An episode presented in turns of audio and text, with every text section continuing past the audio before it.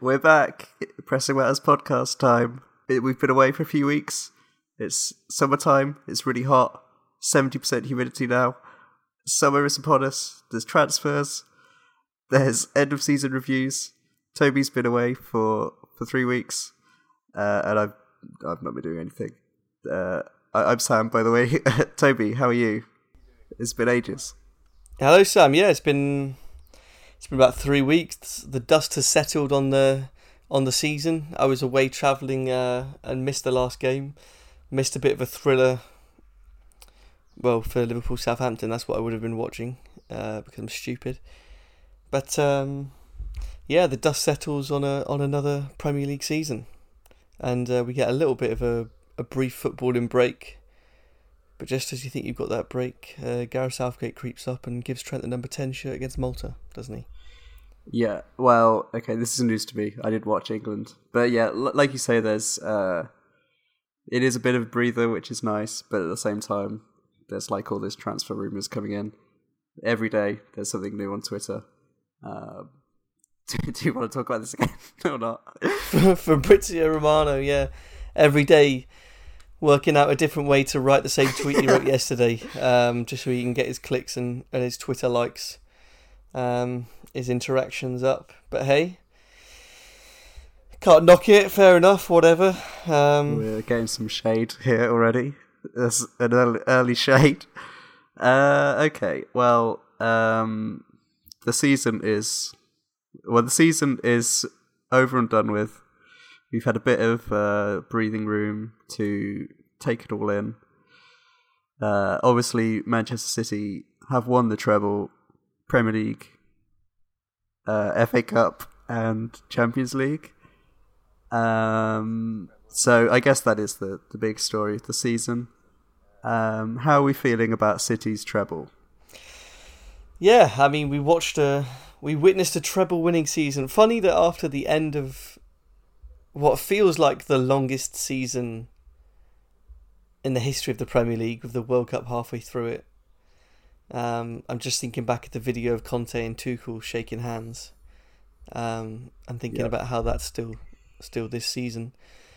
Um, almost maybe fitting that at the end of it all, Man City walk away the inevitables with a with a treble, a treble winning season. Pretty devastated they won the Champions League, but also that devastation lasted about I don't know 45 minutes after the full time whistle. Um, and then I was pretty much fine and didn't really think about it again. Actually, I fell over I fell over yeah. a fence on the way home, and from that point onwards, I didn't. I haven't really thought about the fact that Cham- uh, Man City Champions League winners since. I'm fine.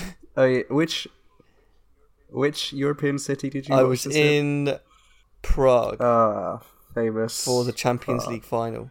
So just missed all of the West Ham and uh, Fiorentina fans scrapping it out or whatever. that's um, probably for the best. I did ask a, a, waiter what it was like, and he said it was all fine. He said there was a little bit of trouble like round the corner, but it was in in on the whole it was it was absolutely fine. He said that he had a whole uh, table of Fiorentina fans, not a whole table, like the whole of the outside terrace was all Fiorentina fans, and the whole of the inside was all West Ham fans. And he said there was no issues, so that's that's good to hear. Yeah, I think actually, uh, I think most of the most of the fans are actually fine. I think I think because I've lived in Glasgow and I've accidentally been in a pub during an old firm, and you can't actually tell if it's not like an actual sports bar, like a Rangers bar or something. Uh, so that's good to hear. Um, it was a weird, uh, it was weird final to to look forward to because I think most people uh, were really confident in Man City going to win it, and in the end, it ended up being a close game. But City still won, and I guess like City, if City don't even perform at their potential, say their potential is a ten, and they perform at an eight, like Inter still have to be like at the top of their game, ready to be better than City, I suppose. But uh, yeah, it kind of felt like it, look, it was actually quite an enjoyable game. I thought. Um, in more in like a, I was sort of pleasantly surprised, but but I shouldn't be. That's from my own naivety, I think, towards Inter Milan because there's there's there are quality players in that team. Inter, by the way, people that people are going to be annoyed at that. Sorry, yeah, people will get annoyed. Uh, Internazionale. Um, yeah, very good. Yeah, they they they sort of pleasantly surprised me, but I think that was more from my own sort of naivety or ignorance.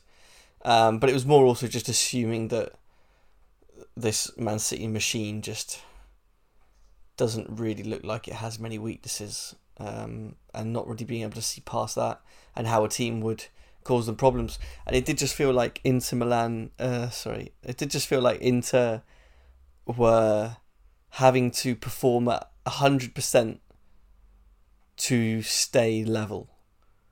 hundred percent for that for the entire thing with their best players on the pitch, with everything going right for them, and they needed a bit of luck. And they weren't far away from getting it.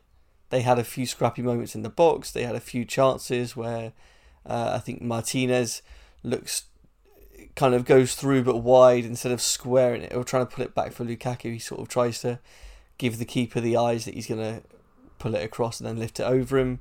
So they they had there's no doubts they had moments and they also made Man City look uncomfortable and the most uncomfortable they've looked for a while. So I think they sort of gave me hope, but ultimately the the Man City machine just sort of sort of rolled on and, and dealt with it and and um, did look pretty comfortable in the main. Yeah, because you, you had Jack Grealish come out and say that he was terrible. Rodri, most people thought was pretty terrible as well, and City still like have enough to get over it.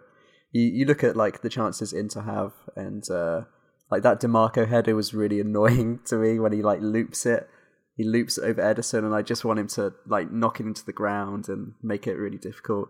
Um, but at the same time, you have Foden with like a really clear one on one that he that he fluffs. So I think uh, I think it was a really even game. I think uh, it could have gone either way, and it was it was nice that it wasn't just City steamrolling it after the the, the end of the season that they've had. But um, yeah, like I say, City winning a treble doesn't really affect me emotionally in any way uh, because it is almost like the default. It's like it's not Chelsea winning, it's not Man United winning, which would be kind of like a personal annoyance. Um, it's just like the the team that wins wins again, I guess. Yeah, I think I think you know how some City fans are sort of very adamant that there are rivalries where there kind of aren't rivalries, and, and look, the, to to create iconic seasons and iconic um, moments, you need that sort of rivalry and, and you need to be hated and things like that. And and I think the problem Man City actually maybe have in terms of building a, a legacy in, in my mind as a fan is that because of the money that they've got, I, I know we all know that, but but when you really drill down into like rivalry, it's not really the fact that there are no City fans because that's sort of the thing that gets thrown around. Oh, well, there's no City fans anyway, which obviously isn't true. Um, but it's more actually just the thing that how can I care when you should be doing it? You have the best manager with the best team, and we, uh, there was a good article. I can't remember. I think it was with the Athletic, to be honest. But there was a good article that was kind of about because they've gone so far down this road of like financially doping, basically. It's this whole Akanji thing uh, that he was fairly cheap, and it's like they've gone so far down this road that you're almost being told to forget about all of the big deals that laid all of the foundations and things like that. And and you just think about how much money has been pumped into transfers, but also then if you if you take that and think about the resources they can put into the academy, the scouting system, the you know strength and conditioning and the and the and the science behind it all to run you know that side of the operation that doesn't even get any media attention because it's not interesting for for people to read about really in in the main for sports fans but just how it's it's it's not the fact that nobody cares about City. It's the fact that if you're a rival fan, you can't really care about City because if you did, your life would be so miserable as well. Is that? I think I went down a bit of a rabbit hole there. There's a lot. There's a lot we could talk about with with Man City and the sort of financial doping things, but it's like it's very hard to for it to bother you, and it's bothered me because of how close Liverpool have been. But with us sort of finishing fifth this year and not having any sniff in any of the com- competitions, it's I just sort of meh. Yeah, okay. To be honest, Man United's League Cup win probably bothers me more than their entire treble, which is nuts. Well, there was a lot of uh, a lot of bigging up of it from the Man United fans at that point in the season. That was during like the peak, uh, like Rashford form, and Man United are going to uh, make a title charge kind of kind of era on social media. Which, yeah, the whole uh, they're third, but they'll end up finishing above Arsenal. Uh, even when Arsenal were top, and it was oh yeah, but Arsenal will drop away, City will win the league, and United could actually have a sniff of coming second. Yeah, I think next season I should probably look at Twitter less. I think that would be a good thing for me and for this podcast. Uh, uh, but yeah, like with the Akanji thing as well. Like he's, I saw someone say he's on like 180k a week apparently, something like that, which is like that would be huge that's like a top defender for Arsenal level. So uh, yeah, so I, I guess that's City season. We don't really have strong feelings about it. What's been what's been fantastic is is the way he has adapted part way through the season. So there was no preseason break where he could work on something. You know, he adapted part way through the system to create a structure that is more defensively sound and means that if their attacking play breaks down sooner because they're finding that final ball to Haaland more often, and it's either going to work or it isn't going to work. He's come up with like a new sort of structure that's that's completely um, allowing that new sort of approach to to not be a weakness as well as a strength, right? That there's no there's no taking away from that from what he's done there, and then he's kicked them on to go and win the treble from that point. Um, ha- had he not got rid of Cancelo, uh, I mean not specifically got rid of Cancelo, but moved away from this these fullbacks and played sort of four centre backs with Stones going into midfield. Had he not done that, would they have won the treble? There's a high chance that they don't. I think. Um, now they've still got the best players and they've still got a fantastic squad, and it still could have all um, you know, for want of a better word, I guess just clicked and they could have put together a ridiculous run. We'll never know.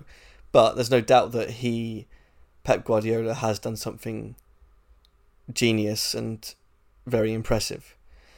So we it, we shouldn't take away from that, I think. And to be fair, I suppose his tactical adjustments within the season and the fact that they've gone on to win the treble for it, it does really cement I mean, I say cement his legacy. I mean, pff, there's not much more that could be done for that anyway. But Man United were the team to win the treble. Man City go and go and win the treble now under Pep. So there, there, there is that box that has now been ticked. Um, so I am kind of like fair play because of that, you know. I think you can win the Champions League without being a great side, but you can't win three competitions the league, the Champions League, and a cup without being a great side. And uh, it's pretty, it's kind of refreshing for an Arsenal fan, I think, because a bit of the pressure has been taken off, to be honest, uh, with City going on to win everything after Arsenal lost lost out the league title. People aren't really talking yeah. about Arsenal in that way anymore. So uh, yeah, that's yeah. true. That's true. No one's even spoken about it. since they've. It's all the discourse has been around how good is this treble winning Man City team? Are they like the greatest? Rather than oh well Arsenal should have should have won it anyway. That's a very good point. It's, I'd not even thought about that. That it Yeah. has all just come away from Arsenal. That probably helps you going into next season, I reckon, as well. Since the Real Madrid result as well, like that was a big turning point. Like for them to win so emphatically against Real Madrid, who are the Champions League team. Yeah, it's uh, it's a, it's a scary prospect, and we'll we'll see what happens next year because uh, I think Arsenal will be better, but I don't see why City would be any worse. So uh, so it's a tough job. If Arsenal get a second again, I think, well, I can't have too many complaints. Well, I mentioned previously there about you know the League Cup final and and it shouldn't have hurt, and it didn't really hurt, but it gave them United then the the opportunity to build on that with a potential cup double, and it just shows that I was pretty happy that Gundogan pops up in about 13 seconds and and scores a volley. Uh, I think it was weak foot, or the other one was weak foot, but maybe a little nod to Gundogan. Um, not going to be carrying on with Man City, it looks like he's being released unless they agree at very late stages something in the contract that um, you know he can still sign a contract with them. He's a free agent, is he now? But it looks like he's he's off. Um, maybe more on that later on, but um, the FA Cup final. I watched it in Budapest actually, um, and it was quite nice to just see them, see Man City. That was one of the few times that I was happy with City scoring so early because the last thing that I needed at the end of the season was a Man United Cup double. To be perfectly honest with you, United won the League Cup, but I'd be happier with them winning it than it completing Man City's quadruple. So we do have one man to bow down to and thank, and I think we might have to make a statue of his at uh, Anfield or something. Do you know who the man is, Sam? No. It's Nathan Jones. Oh, of course. It's Nathan Jones. how could I forget? Southampton. The man, the man to to conquer the quadruple. Yeah, that's very true. If anybody, you know, if you if anybody says how strange was this season, there's your answer. I think. It's easy to forget all these people, isn't it? I haven't Oh, thought about there's Nathan so- Jones in a yeah. long time. Yeah, there's so there's been so many managers. It's so it's it's getting really tough. You know, it's getting really tough. I, I looked at that uh, that game uh, a few weeks ago actually, and City actually like tried as well. I think they brought on De Bruyne at half time, and so I don't know how he did it. That's like his one his one legacy, I guess, at Southampton was getting them to a uh, final, semi final. Did he quarter final? I don't know. I don't know how far they got in it, but I remember. The, I, I watched the game. I remember watching the. Is it Mara? The um. Oh, I really like Se-. I like Sekou Mara a lot. I don't. Uh, he doesn't play, but uh, he looks. No, cool when you don't. That was the thing as well. Was that he wasn't even playing at the time, and he. Well, he was obviously playing that game, but he wasn't playing much for Saints, and he just comes on and. Well, not comes on, but he, he comes up with that. It was a great finish as well. That sort of sweeping cross from the right that he just runs onto, wasn't it, from a from a break? Yeah. So sorry, little special nods to uh, Nathan Jones was required. Is all. I'm Um, glad you brought that up. And maybe that'll be enough to get him a job next year. There's going to be plenty of jobs available because everyone's going to be getting fired. I'm pretty sure because you look at the teams; they're all too good. they're all too good to go down. Apart Yeah. from Luton, obviously. And I don't really know anything about Sheffield United these days, but they've got Ryan Brewster kicking about, so. So I don't know. I don't know if he's any good or not. he's got a Champions League medal though. Yeah, he didn't exactly set the league on fire when he was here last time. Uh, No, he didn't. He didn't, and I don't think he's like been a one on on a one man mission carrying Sheffield United out of the Championship either. So we'll But see. Um, but hey, we're it's it's two two promoted teams that could have an impact as well, which means there's going to be all sorts of sackings if they do well, because that's like two relegation places that might be uh might be more more competitive. I'm just assuming that Luton are going to be rock bottom for the season. Sorry to yeah, yeah, yeah. But we'll see what they. We'll see what they do. You never say never. And we assumed, we all assumed Bournemouth would be rock bottom and going down. Even their manager at the time said there was no hope. apart. But the prophecy, Scott Parker's prophecy, was uh was not to be because of a, the Messiah called Gary O'Neill. Hey, who'd have thought? Who'd have thought the Messiah would be called Gary O'Neill? I don't think Scott Parker is as, as good as we thought he was uh, in hindsight, and I didn't even think he was good actually. Uh, I don't think anyone had high expectations of him, but he somehow didn't meet them. Uh, God, do you remember that nine 0 Well, that feels ages ago. Oh There's- yeah, there's so much so season. I think we need to do a separate episode where we just go back through. We each go back through the the season and, and try and find the sort of roguest thing that you can say. but you, you know. But you didn't remember this happened, and it's like something that's huge, but you'd completely forgotten about. Did you know there was a World Cup? Uh, I did know, yeah. Yeah, I yeah, did. yeah. Just I- checking, just check, because that could have taken the the spot of the sort of biggest thing to have happened that we forgot about. You know. It uh, it feels weird that uh, there was a whole like two month break of this season though. Like, I don't remember that happening. What did we do for No. this? I don't remember what happened during the World Cup. When, when I don't really. I, I, do you remember Mbappe's got a hat trick in the final Oh, I, we didn't actually talk about the final actually. And We didn't and didn't win it? We can't start doing the final. We can't do a, a, a Premier League end of season review and spend the whole time talking about the World Cup final. we somehow somehow missed the World Cup final. It's like the biggest biggest game, like the whole football uh, cycle. I was really angry about it. I had a whole thing about the back pass rule that I wanted to talk about because no one cares about the back pass rule. Can I talk about this now? Because it was like in it was in extra time and uh, right, talk about it now, but maybe cut it out and save it for a bonus episode. No, it's really short because Romero Okay.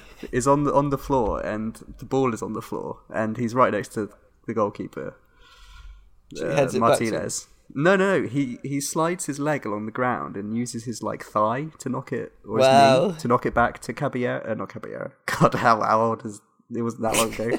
Ma- Martinez. It was pretty long ago, but it wasn't Caballero. Uh, yeah, and I read the rules. I was really angry about it, so I actually read the pass back rules, and you're not allowed to. It explicitly, it, yeah, it explicitly says you're not allowed to head it when the ball's along the ground back to your goalkeeper and into his hands. And the, you know they just allowed that. Okay, but does it explicitly say that you can't thigh it? No, The idea, I understand that the idea of that whole thing is that if you can't head it, you can't it anyway. But I think it says it's not allowed. It says you're not. It says it uses heading as an example. You're not allowed to move a body part onto the ground so that you can. so hang on, Sam, why have you been keeping this information quiet for this long? We we, we should be writing in and complaining. I want the game replayed. It was a scandal. Yeah, Uh, arguably bigger than the uh, Hand of God. I've been silenced for, for so long. I finally got the courage to talk about To- what's yeah, gone to- wrong. To fight back. This is my, my whistleblowing moment. You're going to have some Argentinians rocking up to the door. Exactly. you know, little tap on the window. You know when you know it's you know it's bad when they when they knock on the door but immediately leave the door and start peering through windows. They'll be doing that to you. Shades on, suits. Yeah. Yeah, keep checking in with me every day. Every evening just send me a little goodnight message and then uh, I'll know that you haven't been caught by by the Argentinians yet for I've said too much. for yeah, for spreading for you know, for downplaying their their achievements. Well, that was a nice little Cup- interlude. Oh, No, I've got more more about the World Cup actually. Did you know Norway weren't in the World Cup? Norway were not in the World Cup. Did you also know that Norway uh, uh, lost last night? Did they? Do you want to know who too? Guess who they lost against last night? Uh, Odegaard and Luxembourg. Haaland playing, Luxembourg. and they went one 0 up. Luxembourg. No, it's not Luxembourg. Do you want one more guess? Uh, uh, is it European team? It's European because it's the qualifiers. So it's important as well. It's if they want to go to the next big event that's happening, the Euros. Armenia won, but that wasn't against. That was against Wales. Uh, was it Estonia? Mart Poom's Estonia. It was Oh. not Pooms Estonia. It was it was Scotland, which means that Scotland. Sorry, little little random break in here, but it means that Scotland. I'm pretty sure they beat Spain as well. yeah, they did. So so Scotland are absolutely flying. Sam, I need to go back to Scotland. uh, I believe that they are top of their group. Let me let me just check that though. I've uh, I've worked at a Scotland game. Oh, very nice. So Norway were winning 61st minute Haaland pen, and then Lyndon Dykes 87th minute, and McLean 89th minute to make it 2-1. What a turnaround! It's Didn't huge. know Lyndon Dykes was still uh, still in there. Good to know. Uh, but yeah, Norway have the best two players in the Prem last season, So- and they're not they're not they're not good. How bad are all Norwegians at football apart from those two? That's what I want to know. I don't think they're that bad. I've got friends who coach uh, in Norway. I was asked actually to uh, to go out there and be uh, one of their assistants. So. No, yeah, didn't but it didn't materialize um, because of commitments back home, you know. But um, yeah, there there was a there was an English revolution going on basically at Roa, a Norwegian team. But I believe they're quite interesting because their their women's team are in the top division and are professional, but I don't believe the men's team are professional, which is quite fun. Um, but I know a few guys who've been out there coaching the uh, the the women's youth setups out there, and um, have come back into decent jobs in England. To be fair, uh, in the football world, which is quite cool. Random little Norwegian fact for you. Um, yeah, and I believe, and correct me if I'm wrong here, but I believe this. Well, you're not going to correct me. You don't know, but any Norwegian people who have found, stumbled across this, um, I believe with PE it's kind of done differently okay.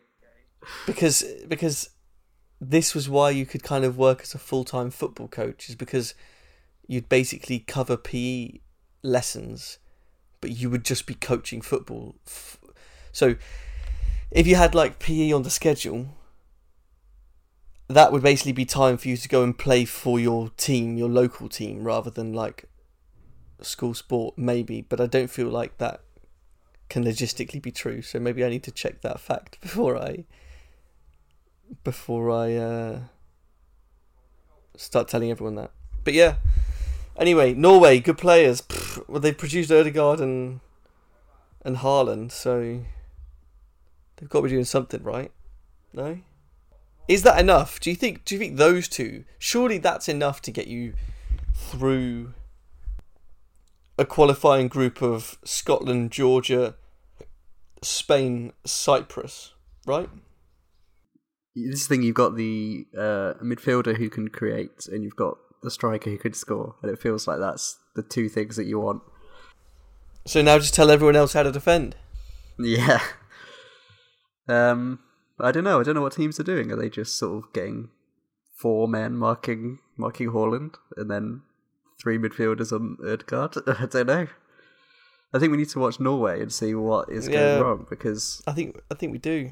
I think we do a bit of Norway, Norwegian scouting. do you know who Norway's third highest scorer is based on players that are in the current squad, according to Wikipedia? Third highest as an international scorer. International goals for Norway. Haaland is top. I assume Odegaard second. No. So he's got So- two. two goals for Norway. He's got two.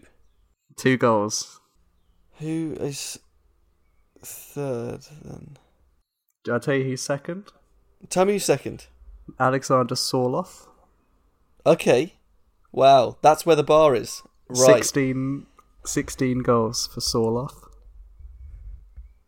How many's Haaland got then? 22 in Okay, 24 games, though. Okay, he has been putting up a good record. Um, I don't know. it's Mohamed Elyounoussi Oh, from relegated Wow. Southampton. Okay, So that's Norway. I hope you enjoyed that's that. That's Norway. Have we have we finished our season review here? But yeah, are we ready to move on to? Oh, actually, no, we've not finished the season review.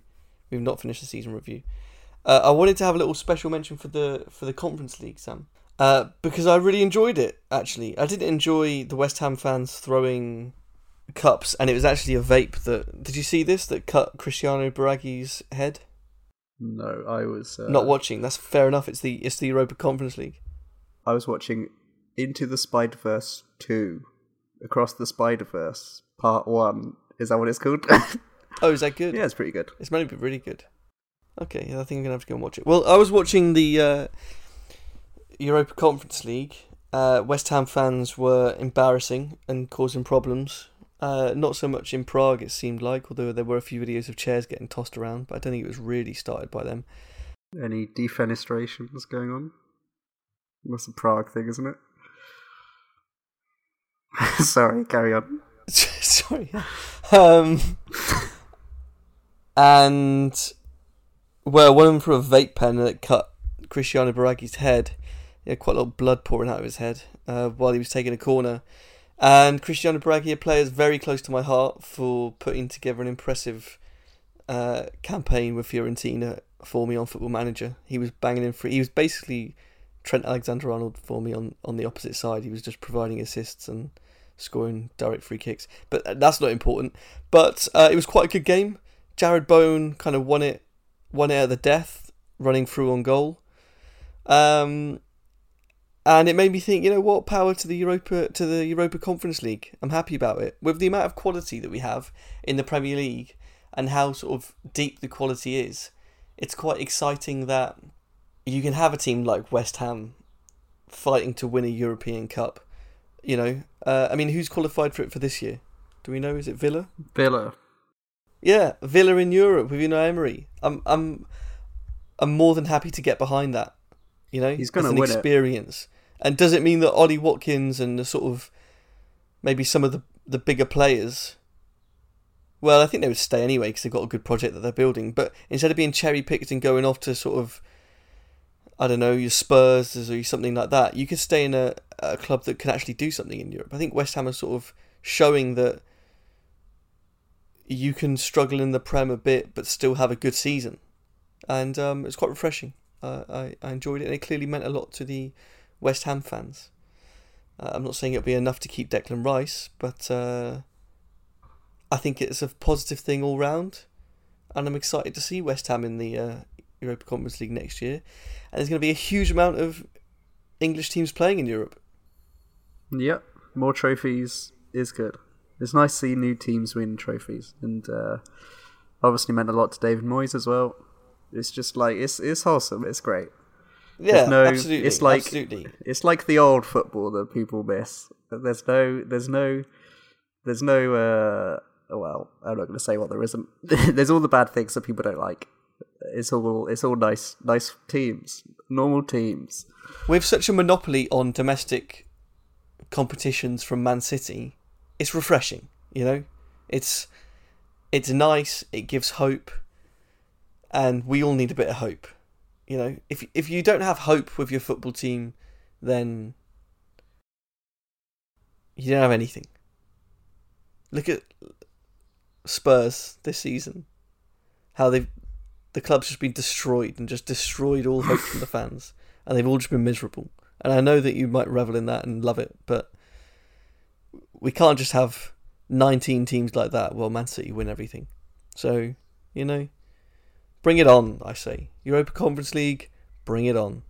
Amen.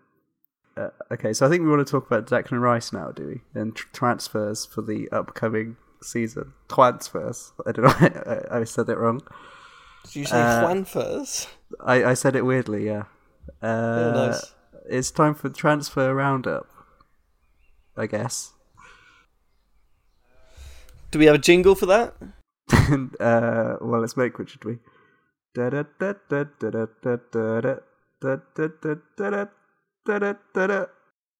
Transfer roundup. Thank you. Longer than I expected it would be as well. I didn't know when you were going to stop there. Uh, so I guess Declan Rice is the big, uh, big story at the moment, is he? Or Guardiol? Or is it not that interesting? It looks like Arsenal are the front runners, but there's interest. I think you've had a first offer. Well, first offer refused, is it? But maybe that was expected. I don't really know.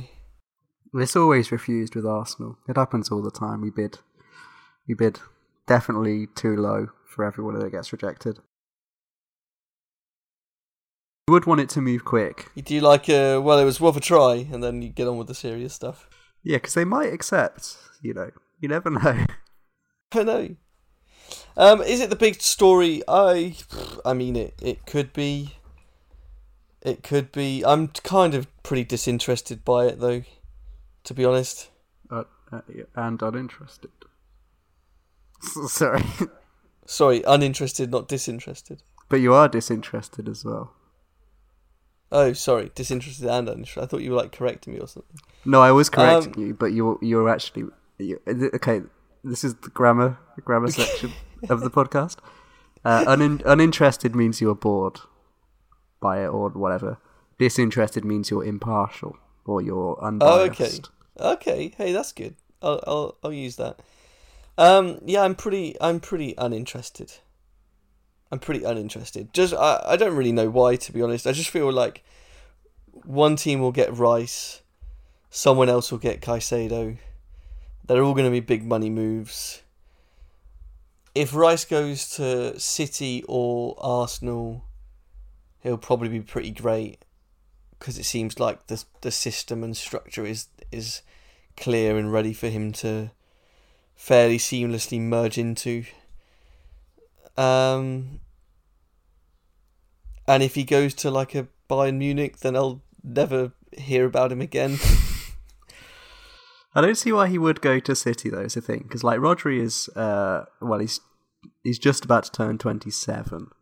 He's got a lot of years left in him. I mean, would Rice be an eight for City? I don't know. It feels it feels like from a footballing point of view that I that Arsenal would be a better fit. Um, it seems like Arsenal feel quite confident about it. So I'd I'd hope that in the next few days we get some some news that there's been some progress, but it it is a bit of a worry when when City come in. Yeah, I mean, well, could he could he play as a could he play deeper for City, but alongside Rodri? Yeah, I get. I guess like if they're playing this three two four one in hmm. possession. He could, he could. He, I mean, I'm not saying he will. Look, this is the thing with Declan Rice. He probably gives you. He could play as an eight, but would you want him sort of arriving in the box late and like a Gundogan side of things? Probably not. However, you what he does give you is a is is a ball winner high up the pitch. I see. So, do like, you really uh... want that? I don't think so. But could would it be inconceivable for him to play a John Stones role? So yeah, so I guess you have Rodri and Rice together, and then you have Stones in Walker's role. Walker seems yeah. like he was leaving. That's annoying because yeah. it, it seems like there's a good reason for him to go to City now. And then and then okay, okay, he might not look. He doesn't even need to play every minute, but it might be that they're looking for more sort of centre back, centre mid hybrids. Someone who's going to be, you know, who's got good physical attributes to get around the pitch and, and can cover the spaces from sort of a back line to a midfield too and can transfer between the two pretty seamlessly. That that feels like it could make some logical sense. I'm not saying he'd be an inverted fullback, but it'd kind of be the role, or he he'd be performing the roles that Pep is asking his. I, I guess the role he's created, Pep, is like a centre back hype, a centre back that becomes a full back. No, a, a centre back that plays in full back but actually plays in midfield. yeah, but also doesn't doesn't Stones play in the midfield but drops down into centre back as well? Well, exactly. He often splits between the. He, he might split the centre backs, you know, fairly often anyway, and pick the ball up deep. So he could he can join a he can create a three whilst also creating a two in that sort of early phase of build-up play. He probably ticks quite a few of the boxes in there. It probably makes more sense. I originally was thinking, you know, oh, would you take him in there and play him as an eight? But although you'd get a lot of ball winning upside, you don't really need City. Although there's a huge emphasis on ball winning early and aggressively and quickly, they do it so efficiently that if you put a player in there just to win the ball, eighty percent of the game you've, you've you've got it anyway. And I know that you've got it because you've got a system that allows you to win it so well. But it does seem a bit of a waste having like one of those eights be, you know, their their strongest points be be aerial duels and winning the ball and, and the destructive side of the game. Yeah. Right? Well, hopefully Arsenal can get in there early. You sound It depressed like- after that. yeah. Well, Arsenal are putting a lot of groundwork. Is is the hope? Uh, there's been So hopefully that whole rumours for a long conversation's futile and it's not going to happen anyway, and it's all fine, Sam. Okay, that's great. so the Uh, flip flip side is where does he then come in for Arsenal? Well, as as the six, so I think there's going to be a a view to transition Partey out of the team. Uh, I've heard, I think from a reliable source that um, on Twitter that um, saying that Arsenal have been disappointed in Partey's uh, end of season end of season form for the last few seasons. Actually, like he really consistently has uh, dropped off uh, in sort of the last third of of matches uh, in the last third of the season. Um, he he was really bad actually in Arsenal's kind of downturn, and that's why you've seen Jorginho come in and actually people, uh, you know, Arsenal fans have been really happy with Jorginho. Uh, most of them surprised at how good Jorginho has been. Um, so with Arteta showing that he's willing to drop Partey for the very old Jorginho, like it, it would make sense to get an actual big signing that can last years to fill that role. Yeah, I think also it just gives it, it. I think you don't have to write Partey off, but having a very good backup option for him when you've got four trophies, Champions League, you know, probably just means that he can he can be a bit more sustainable for that whole season if he's not playing every Yeah. every Well, game. And There's rumours though that Partey could be out there as well. Um, okay, but then then I think you've got to bring someone in as well as Rice. you don't think Jorginho is the backup for the for the season? Uh, I think I saw somewhere that Jorginho might be going somewhere, but Yeah, I saw that as well, but I saw that, that I saw another rumor saying that that isn't true. So I mean, this is the situation we're in, isn't it? the This is rumor mill, like- isn't it? Yeah, silly I I mean, look. I'm I'm not. I know Jorginho did well in the back end of the season. I'm I'm sort of flip flopping a lot on Jorginho. I don't think I don't think he's fantastic. Sambi Lokonga as well is the other option. I don't. I, I think if you've got a lot of, I think if you've got a lot of games and and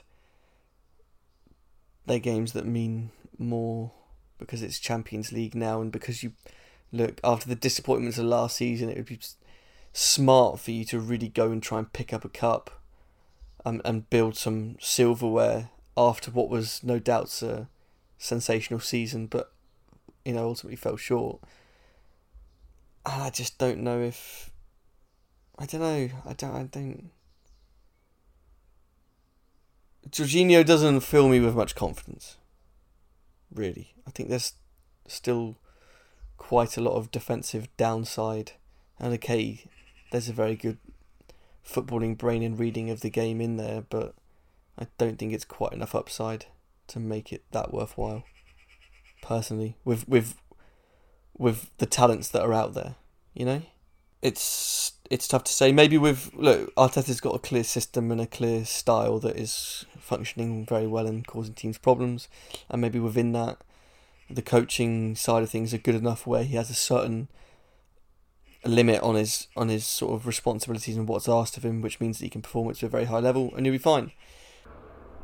Uh, I was going to say, what kind of window do you think Arsenal needs? Do you think, uh, do you think you need, like, a small number of big, signings of big money signings, paying premiums for players, or do you think you need like a a good amount of like maybe smaller signings? I'm talking like maybe one to three big deals, or like maybe four to five smaller deals. What do you think would would be the sort of window you'd be happy with? Um, I feel like Arsenal are at the stage where it's kind of like go for broke.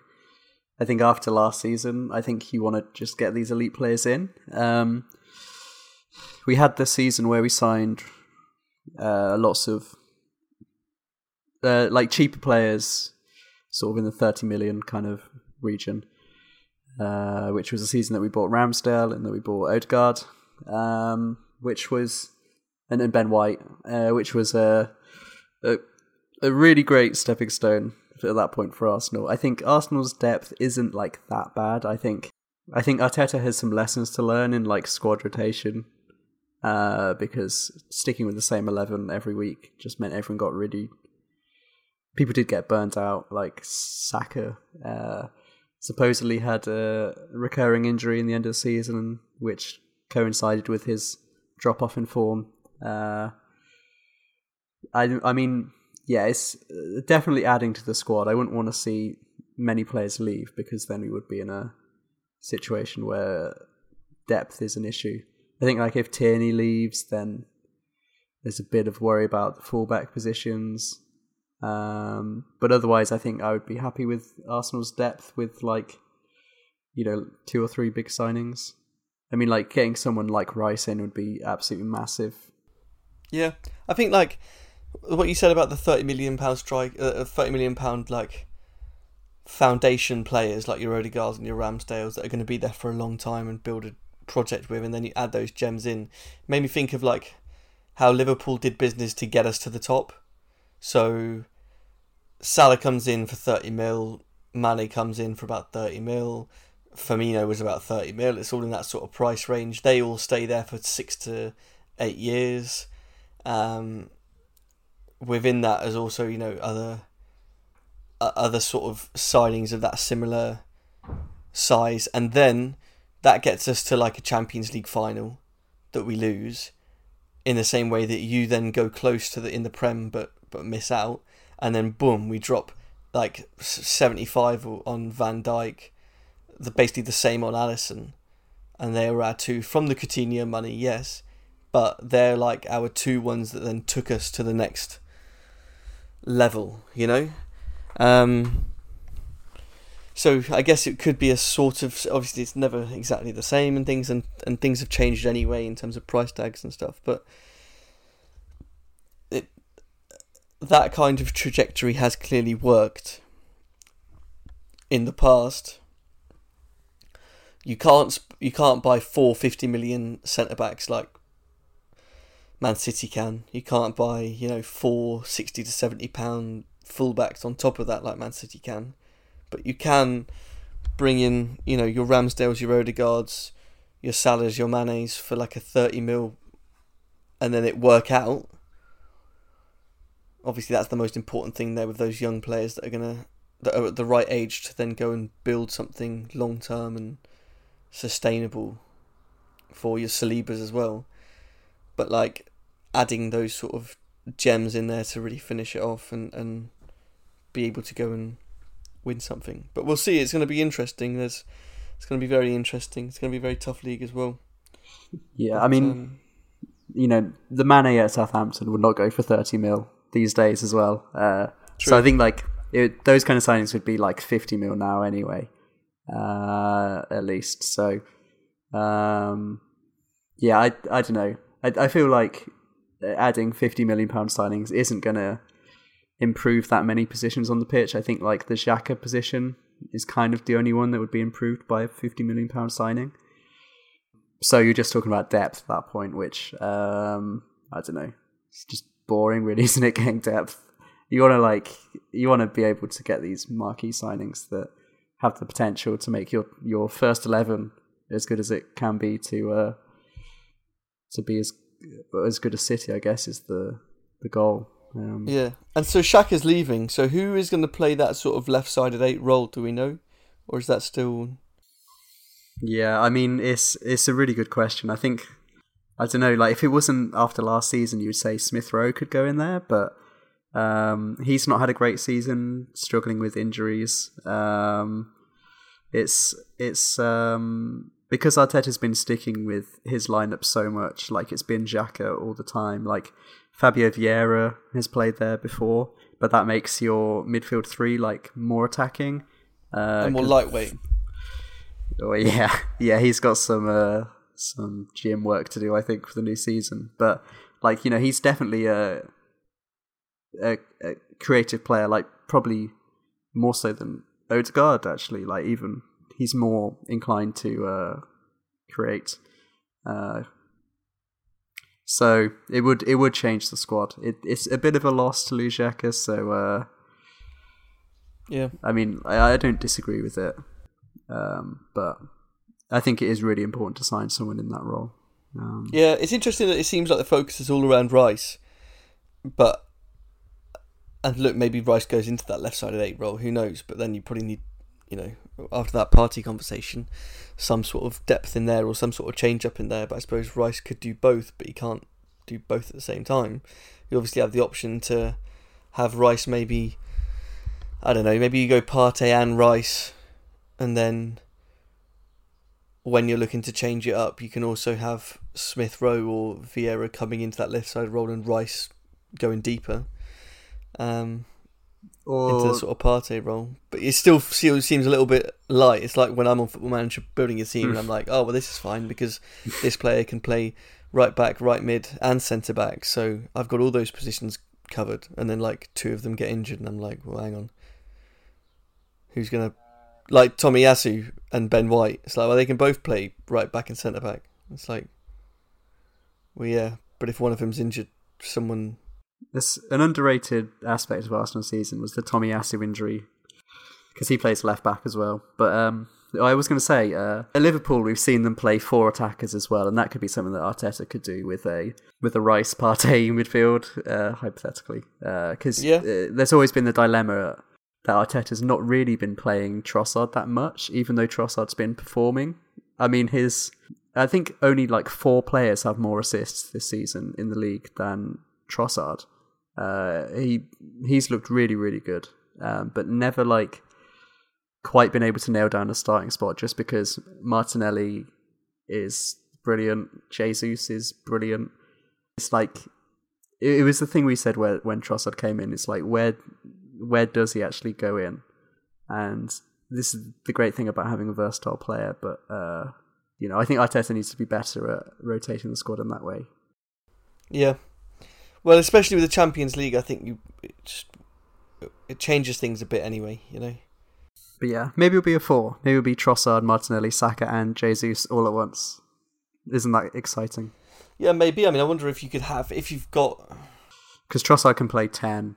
but then it's a four with Odegaard as well. Oh, uh, well, uh, oh, I forgot about Odegaard. I was thinking of Rice Partey. Yeah, Odegaard is the ten. We, uh, it's weird, isn't it? it? It doesn't feel right.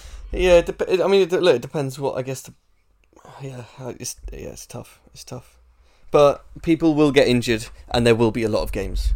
I'm glad this isn't my job to uh, decide what to do with Arsenal next season. Uh, it's a bit of a head scratch, actually. I think the defense is fine. But yeah, so the big rumours at the moment as well are that Havertz is getting a lot of interest from Arsenal.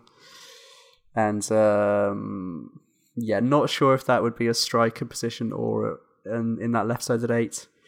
I feel like he could be a great left sided eight because let's face it, being a striker at Chelsea has not really worked out for him. But all that I'm hearing is talking about him as a striker, which feels a bit weird because he doesn't displace Jesus in that. Uh, and I mean, that would be a terrible front two, wouldn't it? Uh, so I don't know. What what do you think Arsenal? Uh, uh, what are what's Edu cooking here? I think the right. I think it's an easy signing for rival fans to kind of laugh at because it's probably going to cost a lot of money, and he has shown the potential to be a bit of a goal vacuum. But if you actually look at what he does have, is fantastic technical abilities, good height, and a player that can be molded to kind of do multiple things or maybe maybe sort of multiple roles across that front line, right? Um, I think he's clearly an intelligent player uh, and was fantastic at Leverkusen as more of a sort of eight or a ten. And if there's anyone right now that you probably want to give that type of player to, it's probably Arteta. I think it's a bit of a match made in heaven with with Arteta. I think Arteta could do a lot with him, um, and I think a, a free flowing Arsenal attack, playing with the likes of Odegaard and Jesus, I think he'd I think he'd do very very well. He might not always be putting up ridiculous goal numbers, but I think those around him would, would enjoy playing with him and would, would would perform better for it. And I think there's so that front line for Arsenal occupies so many defenders already. I think he'd really thrive, to be honest. Sort of joining the attack maybe a little bit late and being involved in, in receiving on the half turn to find um, the likes of Martinelli and things like that. If you've got Martinelli wide and like Havertz inside of him, and and then you go across one more and it's Jesus, and then you go across one more it's Odegaard, you go across one more it's Saka. I think you've got a really good technical front line that can cause defenses all sorts of issues, um, which was something we were seeing already last season with Xhaka in there. I think you put Havertz in there. I think, I think it's very good. I think it's very very good to be honest. Yeah, I I can see it working. Uh, it does feel a bit weird though. it, it it's it's one of those that's hard to adjust. Well, I just, I just think if you compare him to Xhaka,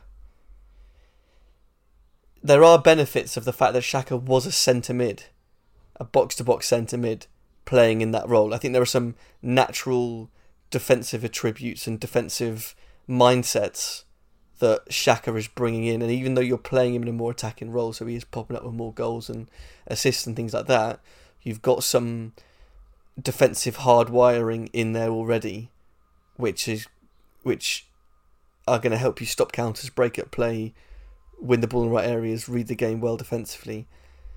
Havertz probably needs to add that if you're playing him in if he is joining that front five as a left sided eight. Would be my only thing on it.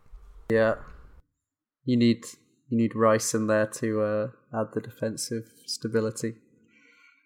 Maybe it all hinges on Rice, and maybe all the, the pieces come together that way. Uh, I really want some news to be honest, because it's you know if Havertz arrives, then it's like ah okay great we know what's going on. I can think about all the the good things, but at the moment it's like limbo. Yeah, it's it, I I've I'm actually like more supportive of Arteta's signings than I think a lot of people have been, like Ramsdale and even Jorginho and all that. Uh, ben White. Like I was like, oh, this seems great. With Havertz, there's like that little bit of doubt, but it's because he's been a striker at Chelsea. And I mean, is he a striker? Can any striker work at Chelsea? There's a lot of questions. Yeah, I think that's uh, um, it's its own problem there as well. And Chelsea have just been a mess. It's very hard to. It's going to be hard to, to, to judge anyone, let alone a striker in that sort of team with all the change that there has been there. Um, but I think there's definitely good good potential with it. I think it could be exciting. I think it could be something to get behind. It's tough, really, because there's such a good sort of core and spine. You kind of want to be very choosy about who goes and joins that. Very fussy about who goes and like earns the right to go and progress it. I think, um, which makes it maybe a little bit tough as a fan because you just want to be even more excited, but you're good, so it's it's tough, right? And the players that it's going to cost to well, the players that it's going to take to improve that Arsenal team are going to cost a lot of money, and then with that a lot of money comes even more pressure on the signing. Um, because not not even for yourself, just because fans will will you know will hate the success of Arsenal last year and use anything they can to throw it throw it at them. Something to look forward to uh, next year. Alexis Mac Allister signed for Liverpool as well. Yep. 35 mil is reported. Yeah, that's uh, that's the same as having Arthur Melo on loan for ten years. You paid three mil for Arthur Melo. Oh, that's what you put in the plan. I see. I mean, which which would you rather have? Ten years. So Uh, well, I'd, I mean, it is 10 years, but he didn't play once. Um, no, I'm I'm happy about it, but I'm also acknowledging that it doesn't solve issues that we've had. It's going to be very interesting. we reports are that we're looking at heavily at Khéphren Thuram, um, basically a tall, pretty press resistant kind of box to box midfielder. Um, but we'll see. Curtis Jones ended the season very well in the left centre mid role. It also coincided with Trent playing inside Konaté um, from right back going inside to sort of the centre mid role. Um, I don't know. We'll see. I, I'm just happy that it looks like we that we've bought a midfielder and it looks like we should be buying more. But I don't really know what to expect yet. Klopp likes to be a little bit patient integrating people anyway, so I think first game of the season I'd be surprised if there was if it was too different to one of the teams that started the end of last season. Um, but you know what I am excited for? For the coming season, I'm excited to watch the continued development of Cody Gakpo because he's fun. yeah, I'm ex- I'm excited by that. I like Gakpo a lot. Uh, Darwin Nunez should develop as well. Yeah, Darwin Nunez is a is a tough one to work out. I love the raw ingredients that are there. Do I think it fits us? Not really. Could it fit us? Could he fit us? Yes. But how much of that, of our old ways that got us to where we are do we have to tear up to get him to fit us? And what are the what's the payoff upside going to be from it? You know, it's my only hesitancy around him. He's definitely a weapon. He's definitely a. He has attributes that can cause people problems, and that's never a bad thing to have. It's just figuring out what to do with those attributes, and how much of the whole team needs to be built around those attributes for them to function. You know. It isn't calling someone a weapon like calling them stupid. Yeah, I think so. I did think that as I said it. He's an absolute weapon, but I mean, he is he he possesses weapons Literally. that can cause ball play modern era ball playing defensive players huge issues. You know, you're you're you're Robin Cox of the world, um, who are littered throughout the Premier League. I don't imagine would have a fun day against Darwin Nunez. Okay, well, that was a, an unexpected uh, Liverpool tangent at the end. uh, I'm expecting another prediction of Liverpool in first from you uh, for next season. we will cover our predictions from last season pretty soon. Some some hot takes in there, and we'll uh, we should try and get together our, our predictions for next season. But I guess that depends on on transfers. So uh, more season reviewing and our predictions to come next time, and hopefully we'll have some exciting transfer updates. Let's hope so. Thank you, Toby. It's been good to be back. Thank you very much. Good to be back. Bye bye. Bye.